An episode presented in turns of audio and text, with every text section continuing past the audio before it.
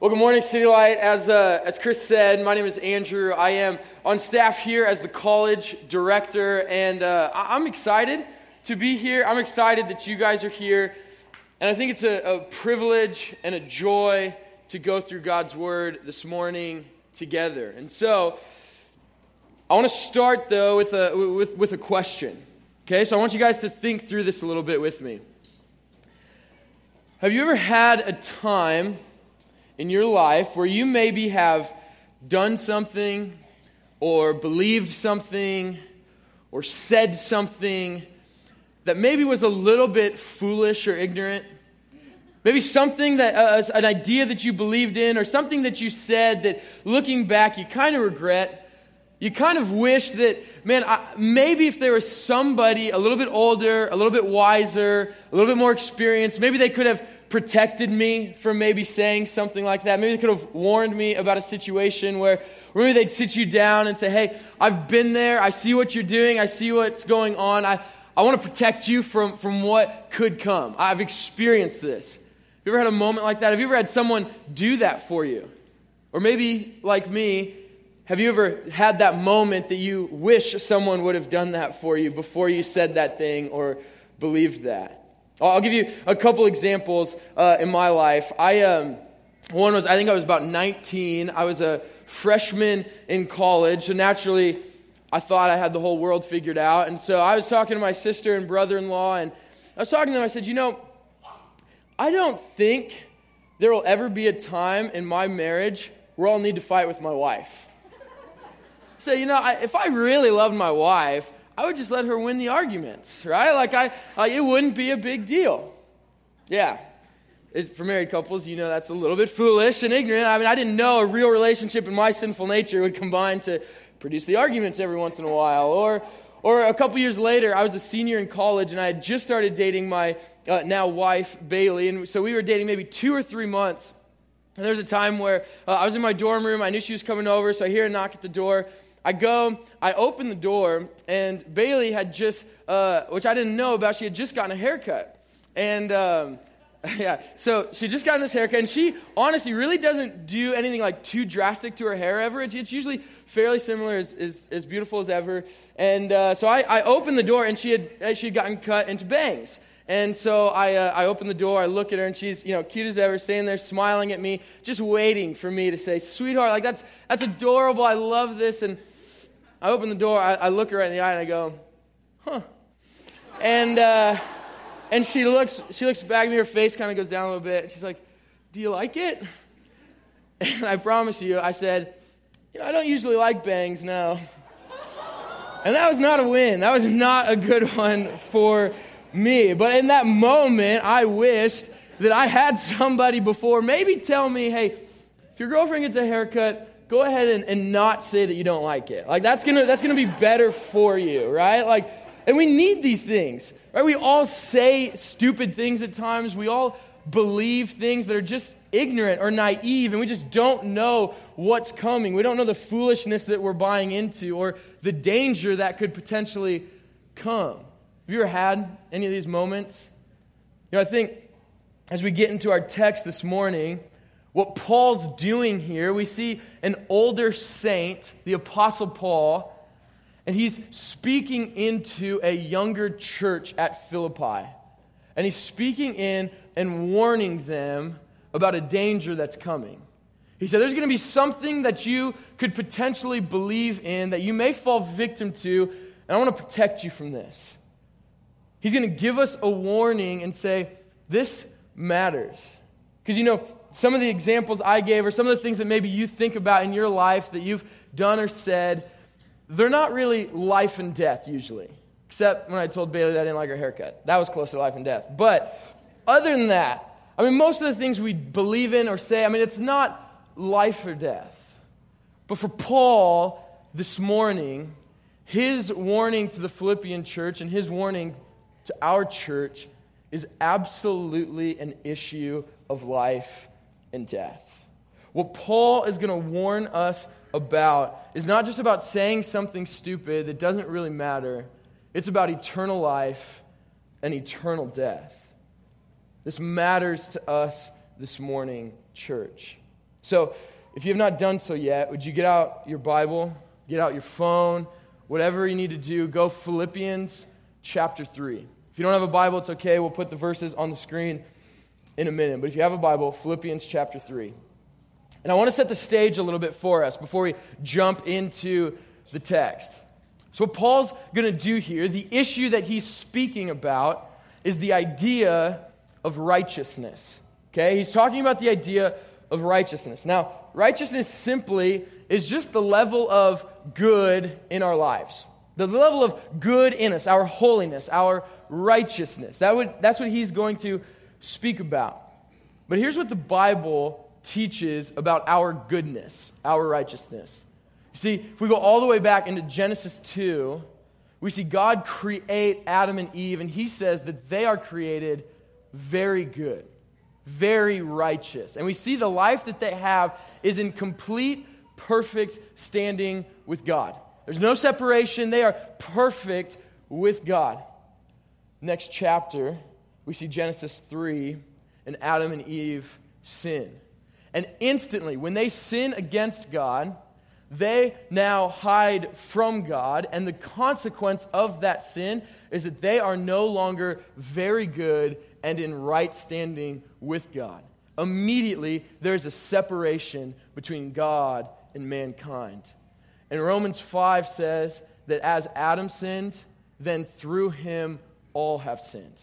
Every one of us in this room have sinned, and because of that, it has caused a separation between you and God. And this, this idea, is the paramount problem of all humankind. Our greatest problem that we have to come face to face with is that we are not perfect. And if the God of the Bible is who he says he is, he is perfect. He is fully righteous, fully good, fully holy. To be in God's ultimate presence, then, to, to experience eternal life forevermore, you and I then need to be righteous enough. We have to be as righteous as God. In other words, we need perfection. We need to be that good. We can't just be okay. We can't just be better than our friends or our neighbors. We, we have to be good. So the question then is how do we do that? If we're not perfect, if we're not good, how do we get good? How do we become close to God if that's our biggest problem? All other questions pale in comparison to this question How do I get to God? If I'm a sinner, if I'm not perfect, how do I get to a perfect and holy God? And in our text this morning, the older wiser, more experienced Apostle Paul is going to sit us down, look us in the eye, and he's going to warn us of a dangerous path to take to get that righteousness, and he's going to plead with us for another path. He's going to show us two differing ways that we have that we can try to get to God. The two things that he's going to show us is a self righteousness or an imputed righteousness. Self righteousness or imputed righteousness. And if you don't know what those two things are, that's great. Those are the two points for today. So that's what we're going to see. Is Paul saying, I'm going to protect you from one, and I'm going to give a plea for another. In the question, how do I become righteous or how do I get to God? So let's go Philippians chapter 3. I'm going to start in verse 2. So Paul is giving a warning. He says, Look out for the dogs Look out for the evildoers. Look out for those who mutilate the flesh. For we are the circumcision who worship by the Spirit of God and glory in Christ Jesus. Now, I put no confidence in the flesh, though I myself have reason for confidence in the flesh also. If anyone else thinks he has reason for confidence in the flesh, I have more. Circumcised on the eighth day, of the tri- of people of Israel, of the tribe of Benjamin a Hebrew of Hebrews, as to the law, a Pharisee, as to zeal, a persecutor of the church, as to righteousness under the law, blameless. So here's what Paul's doing. The first attempted solution to our problem with right standing with God is this idea of self righteousness. And Paul is going to try to warn and protect us from this idea of self righteousness. We see this right away in verse 2. The way that he addresses this is he says, Look out for, or be careful of, be on guard for, watch out for the dogs, for the evildoers, for those who mutilate the flesh. And what Paul's doing in this section is he's trying to warn a, a, younger church of a potential belief that they may fall victim to. As I read this this week, I thought, this is a belief that all of us in this room often fall victim to. You see, what was going on then is that Paul was going around from city to city, from region to region, planning these churches, preaching the gospel, but there was this group called the Judaizers that would come in after him. And what they would do is they would come in and they'd say, Yes, like Jesus, that is that's great. Have faith in Jesus. But that's not quite enough. Like Jesus is good, but to become a true Christian, they said, you need to first become a true Jew. And the pinnacle of that is you need to be circumcised. Essentially, what they're saying is look, that's nice that you believe in Jesus, but that's still not enough. You have to add to it as well. And friends, this is the idea of self righteousness. This, it's the belief that you can do enough good to get your way to God. That you can be a good enough person, that you can compile a big enough list of good things, that, that if you just worked on yourself a little bit harder, if you just worked on your disciplines a little bit more, if you just upped your church attendance a little bit more, that maybe then I could get to God. I mean, doesn't this sound all too familiar? Don't we have these thoughts that run through our head that, I mean, I'm not doing very well right now, so, so what do I need to do to get close to God? See, like, this is a lie that Paul is warning us from believing. And you can tell how vehemently he hates this belief system with how he addresses the people in verse 2. He calls them dogs, he calls them evildoers, mutilators.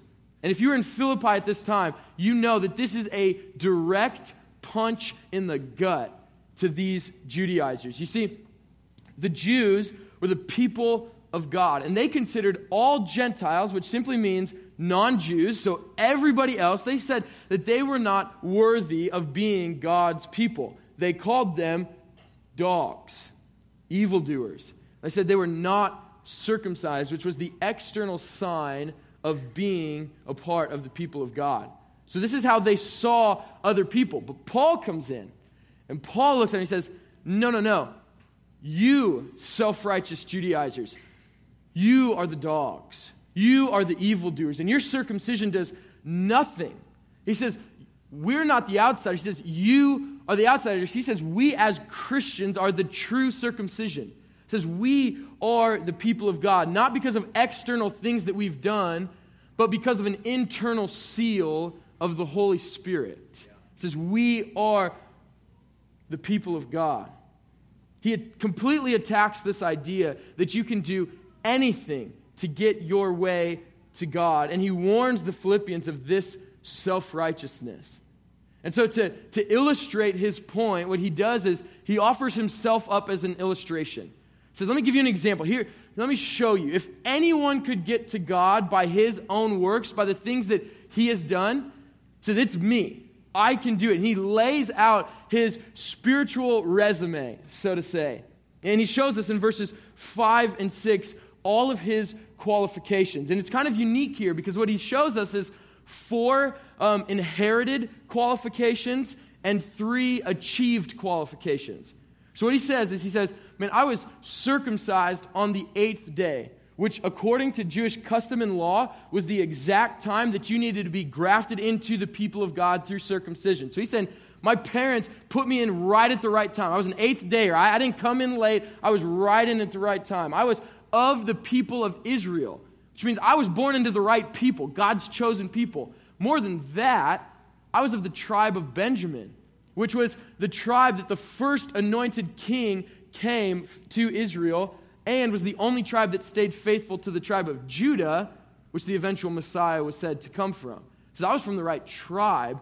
I was a Hebrew of Hebrews, which most scholars say probably means that it means that both of his parents were Jewish and that he commonly spoke the language, which at this point not all Jews did. She said, Look, my parents set me up really well. I inherited this righteousness. But more than that, I also did some things. He says, According to the law, I was a Pharisee, which the Pharisee was a sect of Judaism that was the most strict in following the law. He said, If anybody could follow the law, it was a Pharisee.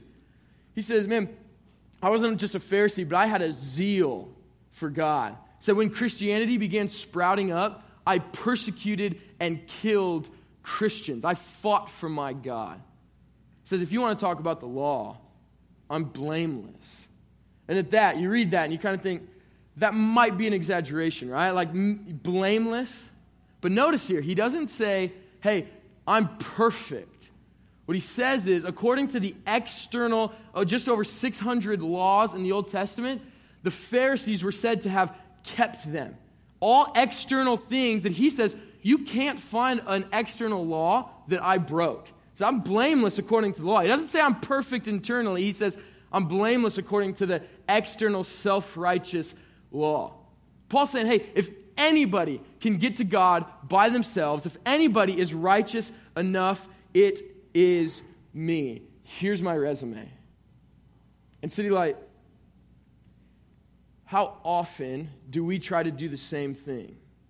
How often do we try to stack up our good deeds in our spiritual resume as if one day we're going to face a divine interview and God wants to see that resume? Why should God let you into heaven? Well, look at the resume, right? Like, I, I grew up going to church. I grew up uh, in Awana. I memorized the right verses. I, I, haven't missed a church service in 10 years. I've parent my kids really well. I look like I have it all together externally. I serve in the kids' ministry. I don't drink. I don't smoke. I, I do the right things. We compiled this list that we think one day we might have to turn into God and say, well, at least I'm better than the competition. Maybe God's going to let me in just because my resume is better than others. And I'll be honest, for the first 20 years of my life, this is how I thought it worked. I, I grew up thinking, I mean, I, I grew up going to church. Right? I was raised with good morals. I worked hard from a young age, right? Like I, I've done some of the right things. I, I didn't drink. I didn't have sex before marriage. I, I did all the right things. I'm compiling this list and saying, look, I should be okay. And I thought, man, on that last day, I'm going to go to God and just kind of hope here's my resume. Am I in? Or we compile this and we operate in life out of a sense that God should be cool with us as long as we're pretty good. As long as we're better than somebody else, as if it's this huge competition and our resume just has to be better than some others. Have you been trying to compile a spiritual resume of your self righteous acts?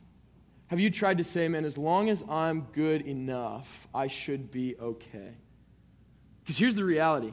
As we see in this text, Paul, he's going to look at us and say, look, if you can gain righteousness by the things that you've done, if you can get back to God that way, I can. He's saying no one else has more than me. I mean, honestly, as you compile your resume, like we're, we're not we're on different fields as Paul. Like he's NFL, we're seventh grade JV team. Like that's the separation. Like we're not even playing the same game as Paul. Like Paul is so far and above anything that we have compiled on our resume. And Paul lays it out here and says, if that's the way to do it, look at me, right? Like I would get in. And so, if that's the way that it works, if we all just need to be self righteous, wouldn't we expect Paul then in the next few verses to say, So be like me, right? Like do some good thing, like clean yourself up now, like become blameless now. Like you've got to start working harder now. You've got to be more like me. Let me be your example. Well, let's see what he says. Verse 7, he starts, but. This is a hinge. Spoiler alert, he's not going to say that, okay? But Whatever gain I had, I counted as loss for the sake of Christ. Indeed, I count everything as loss because of the surpassing worth of knowing Christ Jesus, my Lord. For his sake, I have suffered the loss of all things, count them as rubbish, in order that I may gain Christ, be found in him, not having a righteousness of my own that comes from the law, but that which comes through faith in Christ, the righteousness from God that depends on faith, that I may know him and the power of his resurrection, and may share in his sufferings, becoming like him in his death, that by any means possible I may attain the resurrection from the dead. You see, right in verse 7, Paul completely changes his tune. He lays out his resume for us, shows that if righteousness can be gained through us, says, I could do it. But then in verse 7, he says, But whatever gain I had, whatever self righteousness I acquired, however good my resume looks, all the, the religious deeds that I've done, all the fame and reputation that I've acquired, all the praise that I've gotten, he says, I counted it as loss for the sake of Christ. What we see is Paul switching from protecting us from a self righteous view to now he's going to show us the right way to believe. He's switching here. He's pleading with us for a different type of righteousness. He says, Everything that I've gained so far, that whole resume, it's a loss. It's rubbish. It's garbage. It's disgusting to me. I count that of no value for the sake of Christ. And City Light, I mean, honestly, how can this be? How can he say every good thing I've done is garbage? It's disgusting. I, I hate that. I don't look at that at all. That's garbage to me for the sake of Christ. How, how can he say this? Well, I think it comes in verse 9. Paul says in verse 9 this idea that on that last day, when he does face God, when he's got to come face to face with God and be judged, he says, I want to be found in Christ. So, what he's saying here is, hey, I don't want to be found in my deeds. I don't want to hand him my resume. I don't want to be looked at by the holy, perfect, righteous God. I don't want him to look at me. He says, I want to be found in Christ. How? He says, not having a righteousness of my own that comes from the law. That's self righteousness. But that which comes through faith in Christ, the righteousness from God that depends on faith. So there's two things that I want us to notice about this verse. First, this idea is imputed righteousness. Imputed righteousness. Now, what that means simply is that it does not come from inside of you. It's not deep down in your soul, and God just needs to kind of bring that out. It is a righteousness that you could not and did not earn or merit. It came from outside and was imputed or gifted to you. And Paul says, I only got this righteousness, the righteousness that I really needed, from Christ. And you see in here, uh, maybe a more accurate translation of this verse would say, not simply a faith in Christ, but the faithfulness of Christ, the faith of Christ. what does this mean?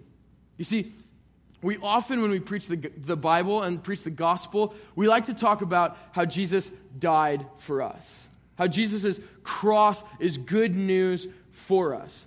But, City Light, if Christ forgave you of your sins, you still would need a righteousness. Right, so, if you can be forgiven of everything, but you still need a righteousness. Pastor Chris told me this week, he said, man, it's not just going from a negative 10 to a zero, which is forgiveness.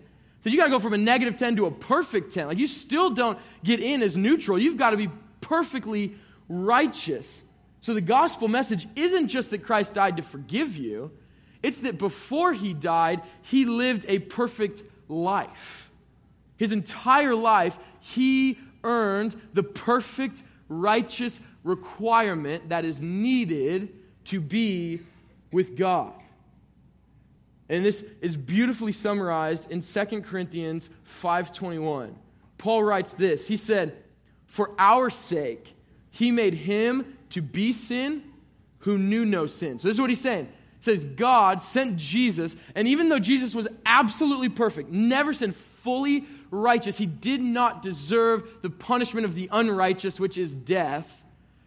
Said he treated him, regarded him as sinful, so that he would die on the cross.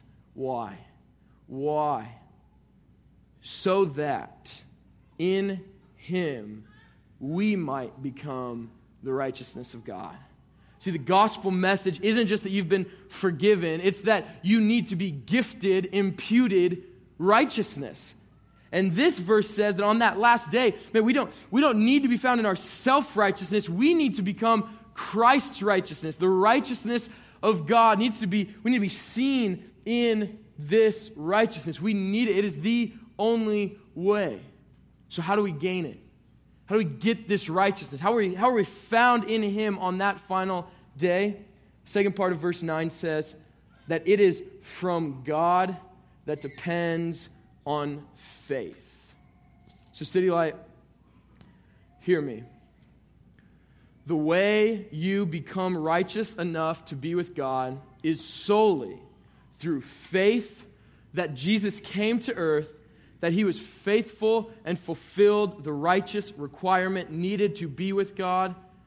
Yet Jesus died on the cross to forgive you of your sins and gift you the righteous requirement of salvation.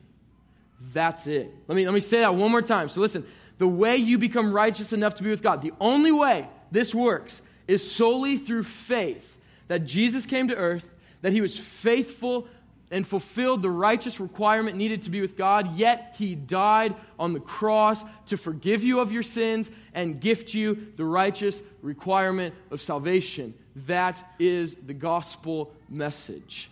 That is the only way. It is Paul's plea for the church. He says, Don't be caught on that last day being found in yourself.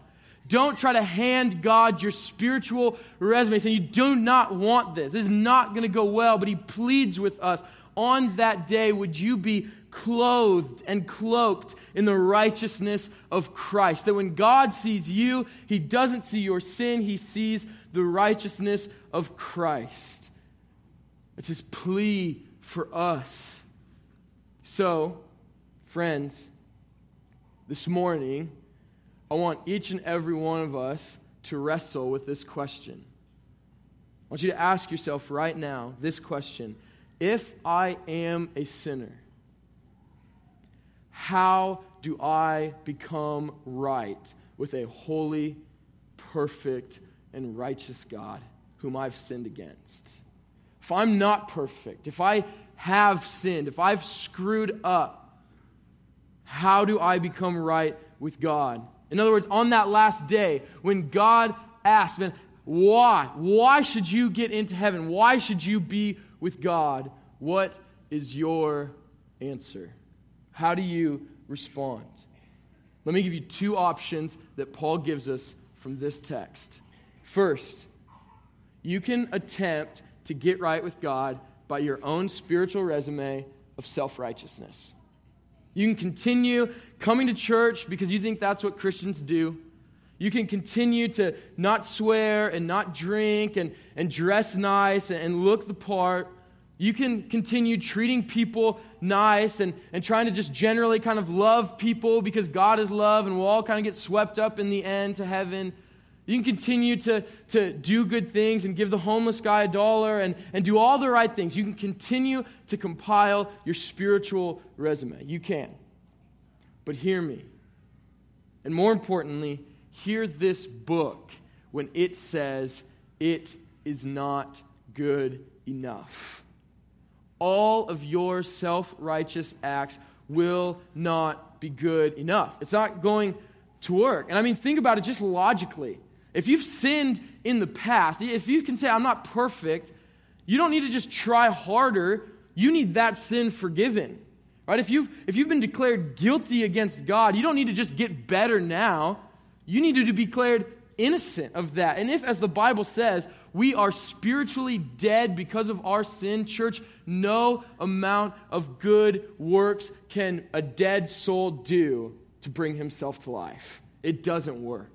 You cannot get to God by yourself. So maybe, just maybe, there's another way. Maybe we need something else. Maybe we need not a self righteousness, but an imputed or gifted righteousness. Maybe we need forgiveness, innocence, and life given to us. Maybe we need a righteousness that isn't dependent on ourselves, but is dependent on Christ's faithfulness and gifted by God through faith. Friends, do you believe this? As you stand before a holy and perfect God, what's your answer?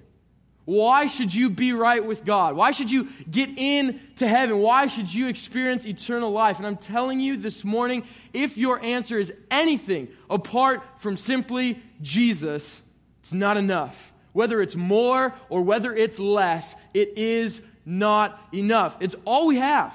We have nothing else. Hallelujah. All we have is Christ. That's it. That's, that is our answer. We don't come to God with our resume. We rip that up, we count it as loss, and we stand clothed in Christ's righteousness. That's it. That is our only hope. So, where is your faith put? Where are you trusting on that last day? Are you going to say, man, I'm going to trust and put my faith in myself? Or will you say, man, I'm going to put my faith in Christ. There's an old hymn written in the late 1800s by Eliza Hewitt. In the first verse and chorus, I think just summarizes this so well. It reads like this She wrote, My faith has found a resting place. not in device or creed. I trust the ever living one. His wounds for me shall plead. I have no other argument. I have no other plea. It is enough that Jesus died and that he died for me. City Light, this must be our heart's cry. There is nothing else, no amount of works, no other argument, nothing on that day that will get you right with God if you are found in yourself. So please, today, if you have been trusting in yourself, if you have thought, I just need to be better, I just need to be good enough, heed Paul's warning. Saying, if anyone could, I could. And he says, it wasn't enough. We're not even in the same comparison as Paul, and he says, it's not going to work. Would you today rip up that resume and trust Christ? Or maybe for some of you in the room, you look at Paul and you say, I know I'm nothing like Paul. Like, I barely stumbled into church this morning. I, man, I feel weak. I feel guilt and shame and sin weighing me down. I don't think I even have a shot to get to God. This righteousness is for you too. This righteousness, this God given righteousness is for you in this exact same way through faith. Would you trust that today?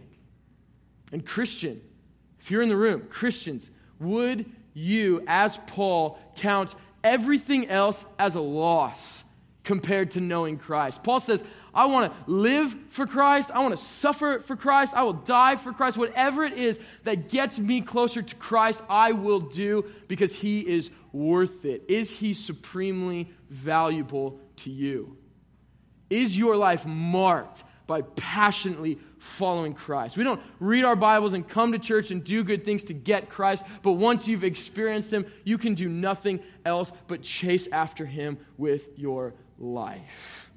And finally, church as a whole. This idea of self righteous salvation can have no place among us. Paul vehemently fought against this idea, and we too must vehemently fight against this in our minds, in our hearts, in our pulpit. We cannot begin to believe that we have a part in our salvation. It is anti gospel. It does not save. What saves is faith in Christ. So today, this morning, to conclude, I want all of us, anyone in the room who has just given up on self righteousness, who's ripped up their resume, even if today is the very first day for you, even if you walked in the room not believing and you now trust and believe in Christ, what I want us to do is there's a room full uh, of Christ centered sinners that trust in his blood bought salvation. Would we together say the, the chorus of this hymn? I told the nine o'clock I'd have us sing it, but I have a terrible voice, so we're not doing that. We're going to say it, and it's going to be just as holy, all right? So, what I want us to do, if you believe this, would you say this with me? And if today is the first day, would you say this? And then after I pray during the songs, there's going to be a prayer team in the back. If today is the day that you want to place your faith in Christ, have these words be true of you, would you please go back, tell somebody, pray with somebody. We want to celebrate that Christ saves. So, as a church, anyone who believes this, will you say this with me? I have no other argument. I have no other plea. It is enough that Jesus died and that he died for me. Father God, thank you. Thank you for being so good and gracious and loving to your people. Jesus, I beg you now, would you save us from our self righteousness? Would you kill this desire in us that wants to compete, wants to compare, and wants to get better just so that we can get closer to you? God, would you kill that in us? Would we rest in what you've done? And would all that we do be out of an identity that already says found in Christ? Would you gift righteousness to souls in this room right now? Would your spirit lift veils? Would you shed light? And would people rejoice this morning in salvation in you? Would we give up trying? Would we find freedom in you? Father God, it is all for your glory. And we pray through your wonderful, beautiful Son's name.